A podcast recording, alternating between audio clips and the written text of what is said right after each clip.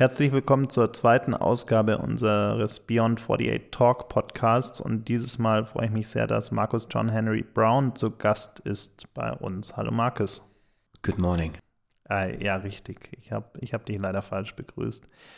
Aber genau, Markus ist heute hier. Markus wird äh, am 22. Februar auch bei 48 Forward auf der Bühne stehen und unsere Closing, ja, Keynote ist nicht das richtige Wort, unsere Closing Performance machen und, und wird uns in seine sehr dystopische Welt entführen in das Jahr 2059. Ja. Jetzt hast du ja bei uns auf dem äh, Beyond 48 Blog schon einige Episoden rund um deine Welt, die du dort auch äh, auf der Konferenz beschreiben wirst, geschrieben und hast unseren äh, treuen Lesern und, und, und natürlich auch Teilnehmern schon einige Einblicke gewährt in diese Welt. Wie, erzähl uns doch mal, wie, wie das Ganze überhaupt entstanden ist. Wie, wie bist du auf Rachel gekommen und alles, was damit zusammenhängt?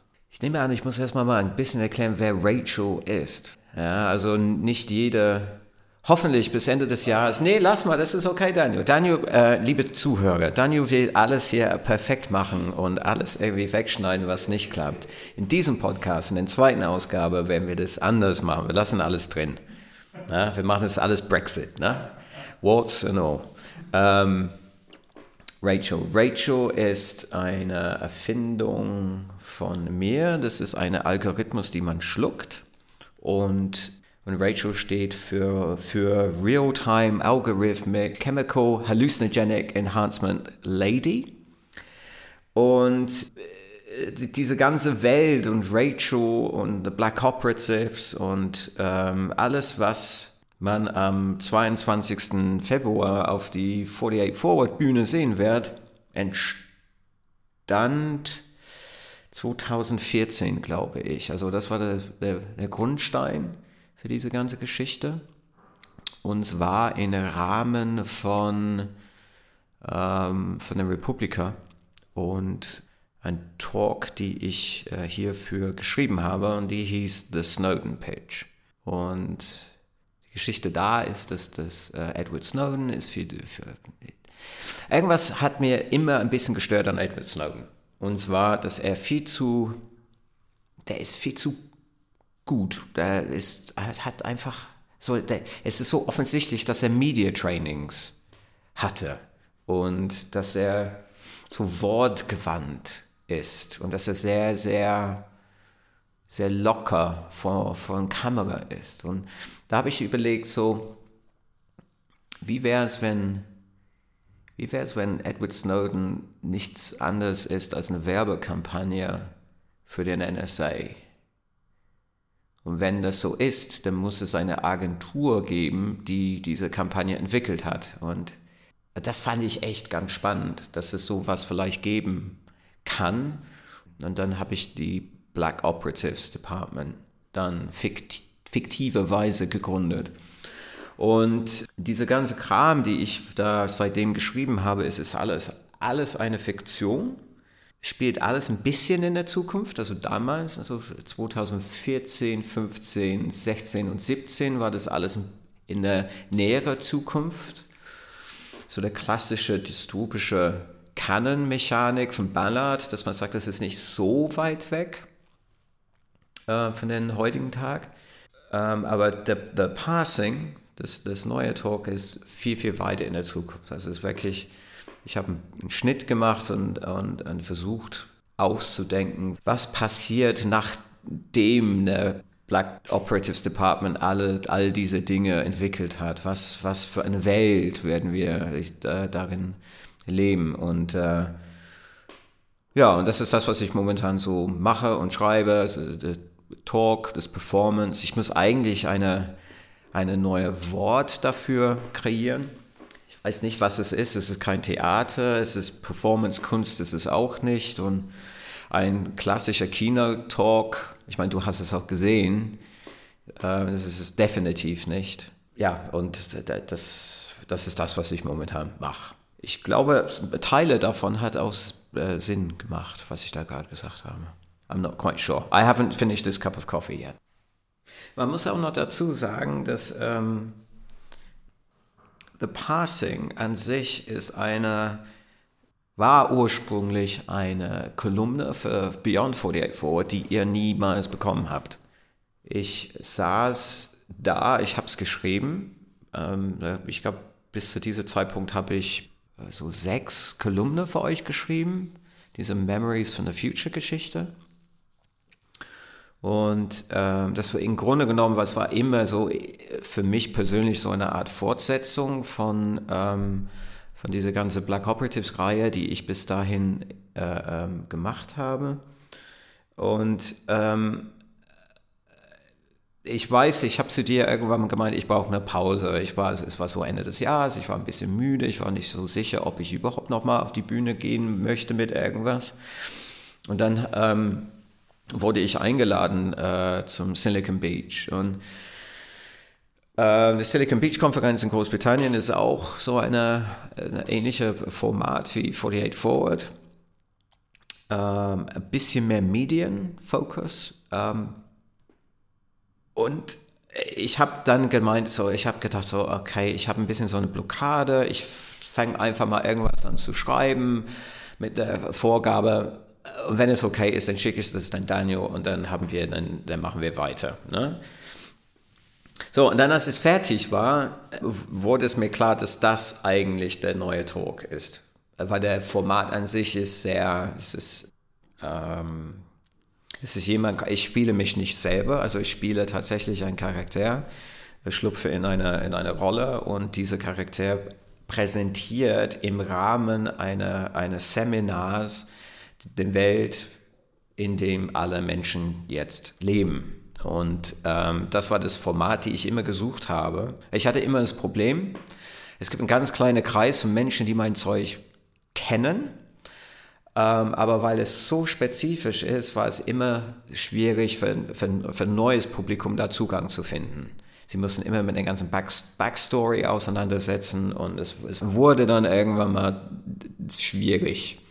Aber diese Format, the Passing Format, hat mir einen Weg geöffnet, einen größeren Zugang eine, für das Publikum zu schaffen und, und außerdem ist es, äh, es macht es mir sehr viel Spaß zu machen, weil äh, es ist noch düsterer. Es hat diese Mischung aus, aus, äh, aus Dü Düsternheit, ist das überhaupt ein deutsches Wort?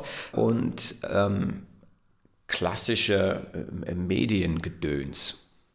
Ja, und das ist im Grunde genommen eine relativ gute Beschreibung für diese Welt, die ich da gerade erschaffen oder erschaffe, weil ich schreibe auch noch den Roman. Und gleichzeitig holt dich die Realität aber auch ein. Also du hast ja durchaus auch die, die aktuellen Entwicklungen immer im Blick. Und vieles von dem, was du im Jahr 2059 beschreibst, auch in deinen äh, Kolumnen, die du bei uns geschrieben hast, wird ja so langsam, also die, die Anfänge äh, dessen äh, kommen ja langsam wirklich und, und entwickeln sich tatsächlich. Wie, wie siehst du die Entwicklung? Ist das so ein bisschen, fühlt man sich da so ein bisschen wie Nostradamus, der äh, Dinge vorhergesehen hat, die dann auf einmal tatsächlich kommen? Oder wie, wie fühlt sich das für dich an, wenn du dann darüber liest, dass eins von diesen vielen Dingen, die du da als dystopisch beschreibst, auf einmal Realität werden? Ja, auf der einen Seite ist es irgendwie ganz cool,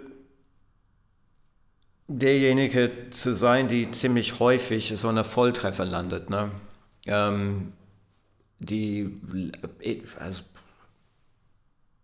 ich weiß, es ist eine ganze Reihe, eine ganze Kette an Dingen, die ich vorausgesagt habe. Also diese äh, Cold War Renaissance Deshalb, das, äh, das ist alles in den ähm, The Snowden Pitch äh, äh, beschrieben, zum Beispiel, oder Brexit.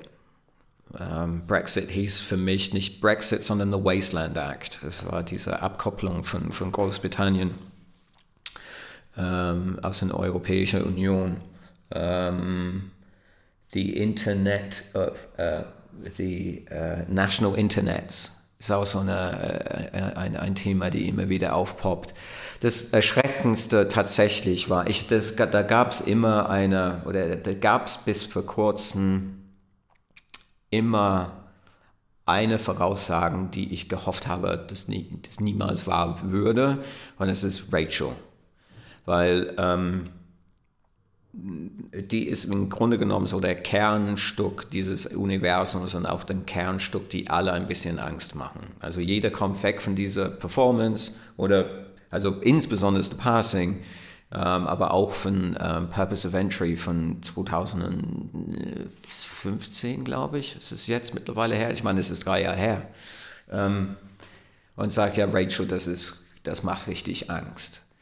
Ähm, ja, und dann der Federal äh, Drogenbehörde in ähm, Amerika hat Ende letztes Jahr, ich glaube bis September, Oktober, die Freigabe gegeben für eine, für eine äh, Pille, die man schluckt, die dann Daten an, äh, an Ärzten schickt.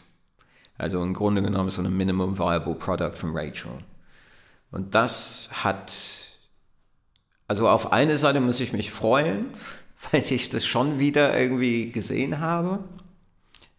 Ich glaube tatsächlich, dass wir, wir, wir verbringen so viel Zeit mit, mit Gedanken über klassische digitale Themen und glauben, dass da irgendwie so eine neue, eine, irgendwas daraus kommen wird, dass wir Dinge wie Nanotech und, und Pharma komplett vernachlässigt haben. Und ich glaube, hier, hier haben wir nur wir haben einen Bruchteil, nicht mal einen Bruchteil gesehen, was tatsächlich möglich ist. Und also das, das macht schon Spaß. Nostradamus, ich habe, ich glaube Nostradamus, ich erkläre das, was ich so mache, ähm, wie folgt. Ich gucke, es gibt so zwei Instanzen, es gibt zwei Wahrheiten oder zwei Stories und ich gucke immer die Leerräume dazwischen an und überlege, was wir tatsächlich damit machen können. Und um ehrlich zu sein, ich glaube, Nostradamus hat wahrscheinlich genau das Gleiche gemacht. Ich glaube, der hat nur so eine, so ein, wahrscheinlich seine Welt angeschaut und so eine kritische, seine Quadricode, Contrigos oder wie, wer auch immer, dass die sind im Grunde genommen so kleine, minimale, dystopische Keynotes, die wir dann irgendwelche anderen Interpretationen reinge, reinge umgestülpt haben. Äh, ich glaube nicht, dass er so eine, wie werde man ihn beschreiben auf Deutsch, so ein, so ein, so ein der war kein Mystiker. Ich glaube, der war einfach wie irgendjemand, der seine Welt angeschaut hat und überlegt, wie sieht es dann aus in 20 Jahren oder 100 Jahre oder 500 Jahren. Ja, und du schreibst gerade an deinem Buch. Und wenn man mal so ein bisschen in die Zukunft geht, Bücher bleiben ja meistens recht lange, also die verschwinden ja in der Regel, gerade in der heutigen Zeit nicht einfach wieder, sondern die schreibt man ja äh, schon für die Ewigkeit. Und wenn man dann im Jahr 2050, irgendwie so neun Jahre vor, vor The Passing, da sitzen wird und dieses Buch liest, was glaubst du denn, wie viel davon äh, bis dahin vielleicht tatsächlich äh, wahr ist oder, oder was davon äh, wahr ist oder wovor fürchtest du dich tatsächlich am meisten, dass es bis dahin wahr werden könnte? Ja, es, ja, also das Buch, der, diese Gesellschaft, in denen, also diese Gesellschaft, die ich da beschreibe, ist basiert auf die Value System von Werbe und Werbe, Medienmenschen und Influencer. Ja. Also es ist eigentlich auch lustig. Ich finde das eigentlich, was, was ich da schreibe, eigentlich ganz lustig. Äh, es sind so Thesen da drin, die, oder die Constitution, äh, the Coalition Constitution. Es sind so Dinge da drin wie Love Brands or Die Trying und Shopping is Freedom. Und ich finde das irgendwie ganz lustig. Es ist eigentlich nur irgendwie so ein Versuch, den heutigen Tag, den, der Absurdität von dem äh, heutigen Tag zu beschreiben dass unsere Gesellschaft so eine, so eine Evolution Richtung mehr Medialität als, als so socially aware societies, ähm, ich glaube, kann man sehen. Also äh, als ich, ich bin ein Kind des 70ers, ja, also für, für, für, für mich und für, für meine Generation war Film äh, äh, wird, insbesondere Television war also das, das, das Hauptmedium und die Leute im Fernsehen waren die Stars und das wollten wir auch sein. Und wir hatten auch ein bisschen eine Vorstellung, was man machen musste, um ins Fernsehen zu kommen oder, äh, oder keine Ahnung, Popstar. Man konnte dann eine Band, man dann ein Instrument, man versuchte irgendwie mal die Lieder zu schreiben, man musste Texte her, man musste alle, also gab es eine gewisse Maß an Craftwork. Ja.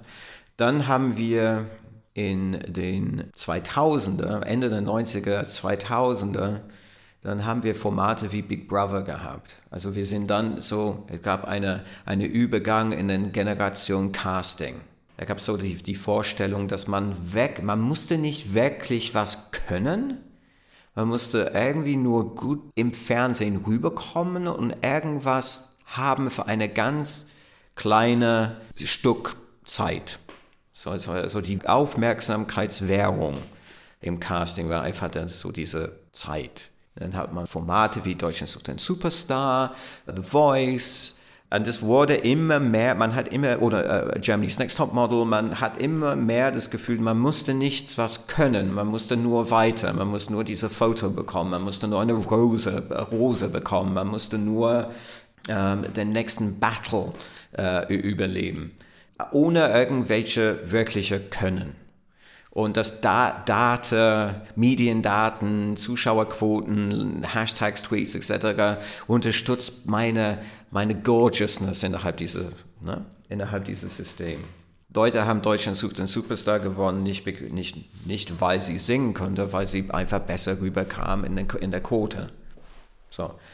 Und jetzt leben wir in einer, in einer, in einer Gesellschaft, die, das ist so der, der, einen Schritt weiter. Wir haben Menschen, die wirklich also nichts anderes machen können, als heiß aussehen und eine, an ein Produkt in der Kamera äh, zu, zu halten. Ja. Also das ist alles, was sie können. Sie können nur heiß aussehen. Ist, äh, Tom Goodwin, ein Freund von mir, hat es perfekt beschrieben. Influencers look hot and hold things. Und die, diese Welt, die ich versuche zu beschreiben, ist, ähm, man, irgendjemand hat gesagt, ähm, Politics isn't working. Ja, sieht man auch. Ja, Politics isn't working. Wir müssen was anderes machen. Wir müssen betrachten, wir müssen, wir müssen eine Gesellschaft als Potenzial für Disruption.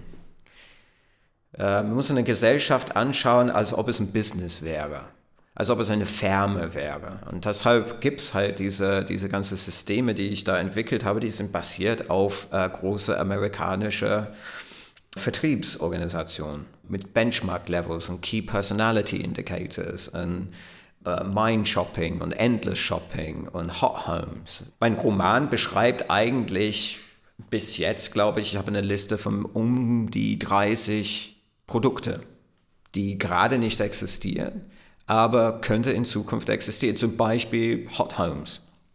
So, in der Coalition, was eigentlich nur Deutschland ist und Frankfurt ist die größte Stadt der Welt, das ist so eine Megapolis.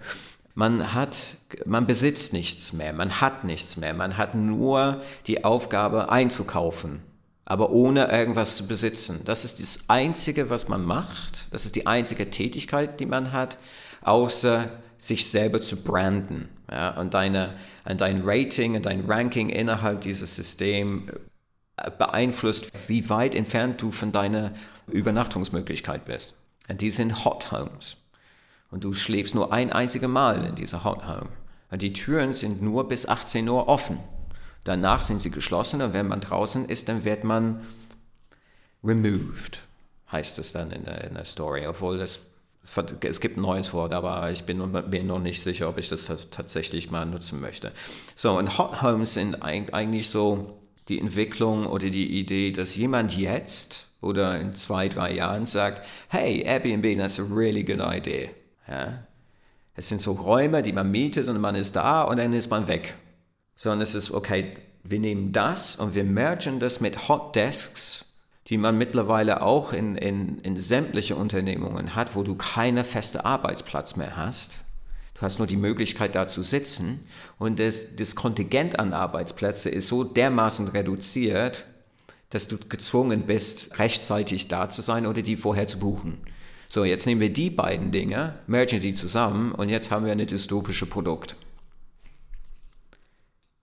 So, um deine Frage zu beantworten, neun Jahre vor ähm, The Passing, ähm, ich glaube, sämtliche von diesen Dingen werden passieren. Ich glaube, dass man hat es auch ein bisschen in dem Wahlkampf gesehen, in welche Richtung das teilweise gehen kann. Wir sehen das in Amerika, dass große Investoren äh, sich jetzt da einmischen. Also so Peter Thiel zum Beispiel, der mischt sich jetzt mal kräftig ein.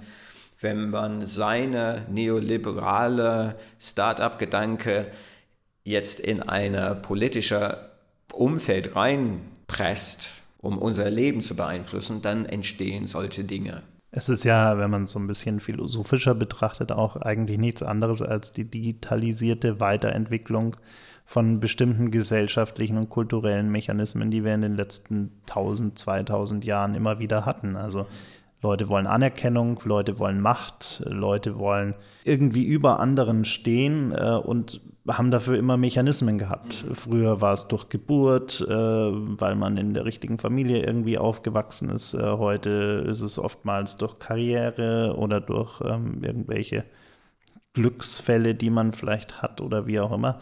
Mhm. Und in einer digitalisierten Welt ist es eigentlich logisch, dass es Algorithmen sein müssen, die das Ganze bewerten. Also rein von der gedanklichen Weiterentwicklung ist es eigentlich logisch, dass das, was du beschreibst, sicherlich in einer, in einer sehr äh, überspitzten Version, weil man muss das ja auch überspitzt darstellen, damit man es versteht. Aber das, was du beschreibst, ist eigentlich ja nur die logische Weiterentwicklung von dem, was wir seit Tausenden von Jahren machen. Ja, auf jeden Fall. Also ähm, wir Menschen, Menschen sind eigentlich nicht anders als Ego auf zwei Beinen. Ne? Und die Entwicklung, die wir, die wir jetzt sehen, ich meine, wie soll ich das sagen? Ich bin nach der Schule, ich bin relativ früh aus der Schule gegangen, so mit 15, glaube ich, war ich. Äh, weil ich, es war mir klar, was ich machen wollte. Ich wollte Künstler werden und habe dann sieben Jahre lang studiert, sämtliche Diplome und Degrees etc. gemacht und habe diese The Craft of Art habe ich da gelernt, so wie jemand zur Universität geht und BWL zu the, the Craft of, of BWL oder wie auch immer. Und wenn man jetzt so sieht, dass das alles eigentlich nicht mehr relevant ist, ist das noch relevant? Also ja, ist es, weil man bringt dadurch ein bisschen Tiefe. Es ist sehr schwer, ein Format zu entwickeln, die eine halbe Stunde lang hoffentlich ein Publikum begeistern kann, zum Nachdenken anregt und teilweise, teilweise ein bisschen Angst macht. Also im Grunde genommen eine Tiefe, ohne irgendwas ohne diese Ausbildung, sage ich mal, ne? oder, oder sehr, sehr lang mit dem Thema auseinanderzusetzen. Kreide ich die Influencer an, dass die, dass die einfach nur so machen? Nö. Bin ich sauer auf Apple nur, weil sie jetzt Produkte herstellen, die jeder eigentlich zum Profifotograf macht? Nein. Aber die Kombination von diese Verlangen, das sind so viele Komponenten im Grunde genommen. Es gibt Komponenten für Menschen geliebt zu werden. Nimm mich wahr. Das ist, das ist überhaupt der Entstehen vom Influencer oder dieser Entstehen von dieser Influencer-Bubble ist nur durch das Entstehen von einer Selfie-Bubble. Eine Selfie-Bubble ist nur entstanden, meiner Meinung nach, weil man konnte jetzt eine, man hat seine eigene Kamerateam dabei. Fotos wurden nur für Menschen gemacht, die wichtig waren, die äh, in eine Gala kommen sollte, die im Fernsehen kommen sollte, die äh, auf dem roten Teppich oder wie auch immer. So, und so 2000 2007, 2008. Ich meine, Selfies gibt es seit man malen kann. Ne? Also, aber es ist eine andere Qualität. Das ist eine Verlangen. Guck mal, ich bin wichtig. Guck mal, wo ich bin. Es ist eine Bestätigung. Ich bin jetzt hier mit dir. Ne? Wenn wir jetzt mal eine Selfie machen würden, das auf Instagram. Ich will eigentlich sagen, guck mal, ich bin hier mit Daniel. Wir haben gerade ein Interview gemacht. Guck mal, wie wichtig ich bin. Das ist, so ist es entstanden. Und wenn man dann ein Verlangen dafür gibt, und dann auch noch ein Publikum durch irgendwelche Algorithmen und Hashtags oder wie auch immer oder weil sie heiß sind, weil sie toll sind, weil sie keine Ahnung was sind und dann auch noch ein, ein iPhone 8 in der Hand druckt, wo man wirklich echt, also man macht Fotos, als ob man ein Profifotograf wäre, dann hast du irgendwas, was sich richtig anfühlt. Ne? Es ist eine richtige Produktion, die Fotos sind hochklassig, die Leute sehen nicht scheiße aus, aber inhaltlich ist das so inhaltsfeindlich. Und jetzt kommen Werber dazu und sagen, hey, das ist ein interessantes Ding. Let's leverage that. That's, that's something we can, you know, make money with and hit KPIs with. Und, momentan ist es so in dieser Bubble, Media, Werbung, Produkte, Brands und Marken. Irgendwann ist es so, dass eine, irgendein Politiker, wir sind immer, also Bots, Russian Bots, Trump, I took hours about that, aber irgendwann wird man diese Bubble, diese Influencer-Bubble anschauen und sagen, hey, if it works for Coca-Cola, then maybe it could work for me. Und if it works for me, then maybe it could work for society. Und warum gibt es eine Bundesrepublik Deutschland, wenn es eine Coalition GmbH geben kann? Und ihr seid alle Mitarbeiter. Zurückschauen, früher hattest du äh, Könige, Pharaonen, äh, Herrscher, vereinfacht gesagt, zu denen die Leute aufgeschaut haben. Dann hattest du Kriegsführer, zu denen die Leute aufgeschaut haben, weil sie bestimmte Schlachten gewonnen haben, Kriegshelden, die zurückkamen, die alle irgendwie eine, eine gewisse Anerkennung hatten. Die letzten 150 Jahre hattest du Leute, die ja durch, durch Politik auch irgendwo bekannt wurden, zu denen aufgeschaut wurde. Du hattest Künstler, die auch irgendwie überregional auf einmal bekannt wurden.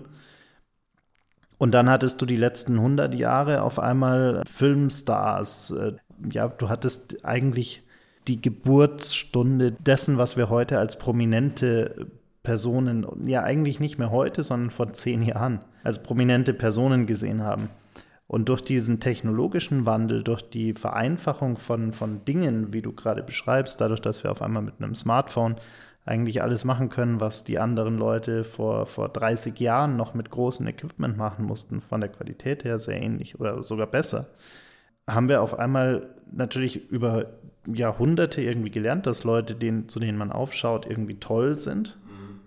Ähm, und wir haben auf einmal die Möglichkeit, technisch selber einen Status zu erreichen, also vermeintlich einen Status zu erreichen, der eben so ist, weil wir die Möglichkeit haben, Reichweite zu erzeugen mit, mit Inhalten. Wenn sie dann durch Glück Reichweite bekommen oder auch durch gute Inhalte Reichweite bekommen oder idealerweise die Mischung aus beiden.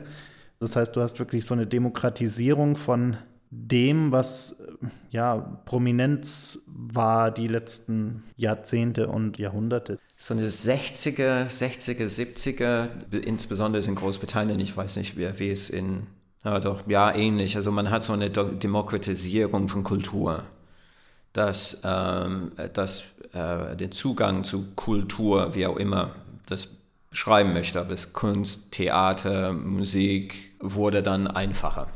Dann, meiner Meinung nach, haben wir so eine Art Demokratisierung von, von Medien durchlebt. Jetzt erleben wir so eine Art Demokratisierung von Inszenierungen. Dass äh, die, die Möglichkeit, ich meine, das, was wir hier eigentlich machen, ist ein, ist ein Teil davon. Also wir sind ein Teil von dieser Ersen, die ich eigentlich beschreibe. Also ich nehme aktiv an das Teil, gerade. Also wir inszenieren uns, unsere Stimmen werden gerade inszeniert. Du hast hier sehr hochwertiges Equipment Du könntest meine Stimme ein bisschen mehr Bass geben. Wir tweaken unsere eigenen Issues die ganze Zeit. Also es gibt Apps wie Snapseed. Wir haben so viel Filter auf Instagram oder auf, äh, direkt in den äh, mobile Telefone, um uns besser aussehen zu lassen. Und wir inszenieren uns niemals in eine mondane äh, Kulisse. Wir zeigen uns immer mit Selfies mit einem Star Sonnengang am, am, am Strand, die Geister Bergenpanoramen. Also wir seltenst machen wir ein Selfie in einer langweiligen Situation. We want to be gorgeous. Das ist so eine zentrale Theme, die immer in der Passing auftaucht. Ne? Wir wollen wirklich so wunderbar sein. Ich glaube, dieser jetzige Schritt diese Demokratisierung von der Möglichkeit, dich selber zu inszenieren, ist von alle, von alle Dinge, die ich versuche zu beschreiben, das beängstigendste, weil wir bewegen uns, wir, wir verlieren den Zugang zu den Langweiligen, zu den Momenten, wo wir nichts machen. Wir sind immer nach der Jagd für einen Instagrammable Moment, um alle anderen um uns drumherum zu zeigen, wie geil unser Leben ist. Und alle die Kleinigkeiten, also diese kleinen zwischenmenschlichen Momente oder diese, diese Ruhemomente an einer Bushaltestelle, wenn man fünf Minuten auf die X30 Richtung Harras warten muss, weißt du? Dass diese Momente es nach wie vor gibt, ist klar, aber ich glaube, die werden immer seltener, weil wir wollen auch dann noch unser Leben so gestalten, dass jeder einzelne Moment, also 24-Hour Livestreaming, Marcus, Life of Marcus, das ist im Grunde genommen das, was in the Passing passiert. You're always on. Sogar deine Träume. Ja, sogar deine Träume müssen gebrandet werden. Wie gesagt, ich benutze eigentlich mal so eine klassische Trick, ich beschreibe in der heutigen Zeit, aber in 2060. Ja, aber eigentlich ist alles, was ich beschreibe, ist 2017. Wir sind schon da. Diese Selbstoptimierung, die du beschreibst, die war ja nicht immer so. Also die ist ja auch gelernt über vor allem wahrscheinlich die letzten 50 Jahre, in denen wir gelernt haben, Bilder so zu machen, dass sie perfekt aussehen. Oder auch, auch Filme, Videos so zu machen, dass sie perfekt aussehen und haben uns eigentlich dadurch durch dieses, diese Fake-Bilder, die wir eigentlich die letzten 60 Jahre in Zeitschriften gesehen haben, die wir in diese ganzen Modeshoots, diese ganzen Werbekampagnen, die Leute sahen immer perfekt aus, die wollten alle perfekt aussehen. Was wurde daraus? Wir haben auf einmal Leute, die irgendwie Essstörungen haben, die alle abnehmen wollen, die alle irgendwie perfekt aussehen wollen, aber gar nicht verstehen, dass das, was sie in diesen Zeitschriften sehen, ja nicht die Realität ist. Also sehen wir quasi äh, abgeleitet auf deine Geschichte daraus, kommen wir eigentlich in eine Welt, in der in der Wahrnehmung, die wir haben, nichts mehr real ist. Also dass die Realität auf einmal fake wird. Ich meine, ich bin aufgewachsen in einer, ähm, also meine Mutter wurde irgendwann in der 60er, früher Ende der 50er, Anfang der 60er äh, Opfer einer Säureattacke und hat äh, so einen großen Teil von ihren Unterkiefer verloren und Teil von ihrer Brust. Und ich bin aufgewachsen in einer Familie, wo die Mutter sechs Wochen im Jahr immer im Krankenhaus war und äh, musste sämtliche plastisch-chirurgische äh, Operationen äh, unterziehen musste. Und ich kann mich sehr deutlich an den Moment äh, ähm, erinnern, in dem ich äh, gemerkt habe, dass sie anders aussah. Und ich saß auf ihren Schoß und wir haben so eine, damals gab es keine, kein Amazon oder irgendwas, es gab so eine, so eine Art Otto-Katalog. Und damit sind wir durchgeblättert und sie hat irgendwas von meiner Schwester ausgesucht und wollte irgendwas für sich selber kaufen. Wir waren so in der Frauenteil. Und äh, da habe ich nur meine Mutter gefragt, warum siehst du anders aus? Und dann hat sie es mir erklärt. Und ich, ich hatte immer eine große Bewusstsein für die Art und Weise, wie besonders Frauen in, im Print und, und in den Film dargestellt sind, besonders in der Werbung, äh, durch, meine, durch diese Erfahrung mit meiner, mit meiner Mama. Und ja, ich meine, wir wissen, es ist belegt worden, wie viel Schaden diese, die Darstellungen in, in, in Werbungen von Frauen, was das für eine, für einen Schaden angerichtet hat. So. Was zunehmend dazu kommt jetzt, ist die Tatsache, dass wir es gibt so Bewegungen wie Mindfulness, das, äh, auch Yoga, dass es äh, so Diätformen wie The Four-Hour Body und du weißt, ich bin, ich mache diese Four-Hour Body fast seit Juni letztes Jahr, dass solche Dinge sich so durchboxen. Und da ist ein Business Model dahinter. Also das ist irgendwas, du kaufst dich nicht irgendwie, vielleicht Yoga ist ein bisschen anders, leicht anders, aber nicht mehr so wirklich, aber da ist ein Businessmodell dahinter. Das, es ist keine ähm, spirituelle Entscheidung, 12 Kilo abzunehmen mit der 4-Hour-Body. Ich hatte das Gefühl, ich bin, zu, ich bin einfach zu fett geworden. Ne? Aber ich glaube, das spielt auch so eine Rolle, dass solche Themen bekommen mehr Hochheit über Themen, die mal wichtiger wär, wären.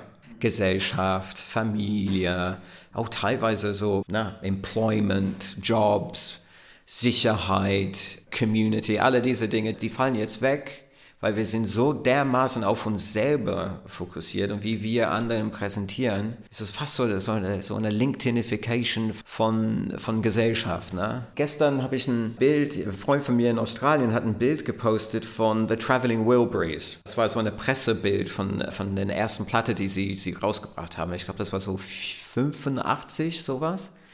Das war Bob Dylan. Bob Dylan war zu dieser Zeitpunkt äh, 47, Jeff Lynne 41, George Harrison war 45, Tom Petty war 43, glaube ich, und Roy Orbison 50. So, und ich bin jetzt älter als drei davon. Ich bin dies, werde dieses Jahr so alt wie Bob Dylan und bin dann drei Jahre äh, entfernt von Roy Orbison.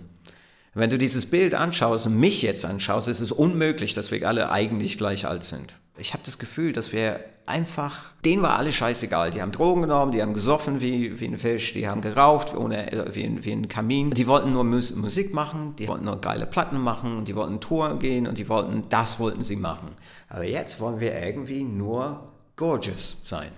Ist das vielleicht auch, äh, jetzt vielleicht auch mehr eine, eine Frage für, für deine Generation, weniger für meine? Aber wenn wir uns vorstellen, wie die Zeit nach dem Krieg war, in der alles kaputt war. Äh, die Leute waren fertig mit der Welt, die waren, äh, haben ihre Angehörigen verloren, die haben ihre Häuser verloren, alles lag in Trümmern, alles war irgendwie nicht mehr, nicht mehr schön. Und dann kommt aus den USA diese Art von Werbung, wie wir sie auch heute irgendwo noch können. Also mit, mit den Merkmalen der Werbung, wie wir sie heute können. Also alles sieht toll aus, alles sieht begehrlich aus, jeder sieht perfekt aus. Das heißt, war das nicht auch so ein bisschen Selbsttherapie für eine Gesellschaft, die ja geschunden war von den Kriegszeiten und am Ende des Tages glücklich war, dass sie ja eine schöne Welt präsentiert bekommen haben und hat damit gleichzeitig nicht die Werbung, und damit kommen wir wieder auf dein, dein Thema mit den äh, Advertisern, die die Zukunft bestimmen, hat die Werbung nicht damals schon mit dem, was sie dadurch gemacht hat, die, die Zukunft verändert, wenn wir 50 Jahre zurückgehen? Ja, zum großen Teil. Also alles, was bewe alles, was also Bild, Film, Bewegbild bestimmt das, was wir jetzt machen. Zum meine, also ich bin Nachkriegskind bin ich nicht. Ich bin Thatchers Child. Ja.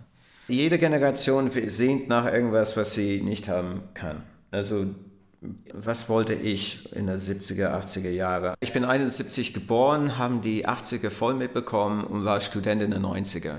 Also das waren so die ersten paar Blöcke. 70er und 80er in Großbritannien waren sehr, sehr düster. Es lag maßgeblich an Margaret Thatcher. Ich bin groß geworden in Southampton, was eine Hafenstadt ist. Der Stadtteil, in dem ich aufgewachsen bin, heißt Woolston. Und da hatten wir einen großen Werft. Und also jeder, ich glaube, jeder zweite erwachsene Mann hat in den Werft gearbeitet. Irgendwann gab es den Werft nicht mehr. Ähm, also so eine klassische Geschichte. Ne? Man hat diese Geschichte überall in, in Großbritannien und wahrscheinlich auch noch in in, in große Teile von, von Europa. Dann hatten wir so ein Begleitthema, das war der Atomkrieg, das war so ein 80er Megathema bei uns im Kalten Krieg. Und man hat auch da schon gesehen, also man kann das auch von der, von der Musik und von den Filmen und von den Büchern und Fernsehsendungen von damals, da gab es eine Sehnsucht nach irgendwas anderes, also nach Licht in dieser Dunkelheit. Und ich glaube, das machen wir, jede Generation macht das irgendwie. Ja, als Gen Xer bin ich, ich bin eine klassische, nachdenkliche Gen Xer, die eine Sehnsucht für irgendwas hat, was er nicht, was er nicht mal beschreiben kann. So werde ich eine Gen Xer beschreiben. Wenn man damals so in der Nachkriegszeit, also lassen wir es mal so eher so der 60er, lassen wir so 60er bis 70er, wenn man sagt, weil wir diese Coca-Cola-Werbung haben, die, weil Coca-Cola möchte das, would like to teach the world to sing, in 40, 50 Jahren werden wir alle Kameras mit uns haben und tatsächlich irgendwelche Videos machen, wo wir singen oder Selfies machen oder wo jeder Einzelne wird seine eigenen so Media Node, Nathan Barley zu zitieren, jeder ja, Media Node sein, äh, die hätten uns auch für verrückt erklärt.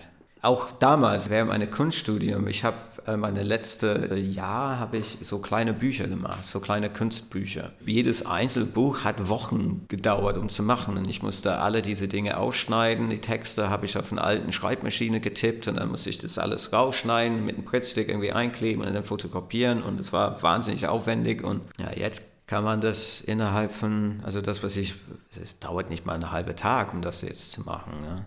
Wenn ich damals das gewusst hätte, was ich in 25 Jahren später machen würde, hätte ich auch gelacht. Deshalb ist es eigentlich, erscheint mich das nicht so fern und so absurd, was ich da beschreibe. Es ist eine logische Konsequenz meiner Gesellschaft, die sowas geil und, und, und lustig findet. Es gibt immer weniger Leute, die sagen, dass das scheiße ist. Wir machen uns gerne lustig über diese YouTuberin, die eine äh, kostenlose äh, Zimmer haben wollte in einem Hotel in Dublin, aber es gibt immer weniger Leute, die tatsächlich darüber lachen können. Wir leben in einer Gesellschaft, wo ein weiß Redakteur ein the Number One Trip Advisor Restaurant in London machen kann, ohne dass es diese Restaurant gibt. Und es ist eigentlich seine Scheune in seinem Garten. Ähm, und es gibt immer weniger Leute, die das irgendwie lustig finden. Es wird einfach immer normaler sein, irgendwas in der Kamera zu halten und, und zu sagen, this is a great coffee, I think you should buy it. Aber wenn wir das jetzt so, so besprechen und, und, und darstellen, ich glaube, die wenigsten Leute würden sagen, dass sie das toll finden. Also die wenigsten Leute würden zustimmen, dass das eine schöne neue Welt ist, die da auf uns zukommt, wenn wir uns anhören, wie du, wie du ja, sie es beschreibst. Geht aber, ja, aber es geht um die, die Beeinflussung und ich meine, damals haben wir immer, äh, wir reden ein bisschen heute noch darüber, es gibt Pressetexten, ne, die sagen, warum irgendwas geil ist. Und irgendjemand sagt, es ist geil. Und dann, es gibt äh, Redakteurinnen, es gibt Journalisten, die das unter der Lupe nehmen und die sagen, und es kritisch auseinandernehmen. Sagen, nee, das ist nicht geil, das ist gefährlich, das sollen wir nicht machen. Ähm, es gibt auch Leute noch, die sagen, nur weil wir es können, heißt nicht, dass wir das müssen oder dürfen. Thema Genmanipulation von dieser oder, oder Klonen von Affen. Das ist auch so Thema diese Woche. Klonen von Affen. Sehr bekannter äh, Typ auf Twitter in Deutschland sagt, äh, nur weil wir es können, heißt nicht, dass wir es dürfen. Hat vollkommen recht. So kritische Stimmen. Aber die Generation, die so nachrückt, und ich will nicht so wie einen alten Sack werken, die sagt, es war alles besser damals. Es war nicht alles besser damals, es war alles anders damals, aber es war nicht besser. Die, äh, die Generation, die nachrückt, wird darauf gesteuert, das nicht mehr so kritisch äh, zu betrachten. Das hat was mit der Bildungswesen zu tun, das hat was mit deren eigenen Bubbles und deren eigenen Mediennutzung und was für den irgendwie wichtig ist mit der, in deren Freundeskreis. Und das ist momentan so solche Sachen wie was der YouTuber sagt, ob es der Video lustig ist, ob es, äh, ob es kurz ist, ob es kurzweilig ist, ob es, ob es nice ist. Also meine, meine jüngste Tochter, die ist 17, die findet SoundCloud nice. Ja, aus bestimmten Gründen. Und das, äh, äh, da sind wir momentan, also hier sind wir momentan. Das ist unsere, this, this is our moment in time.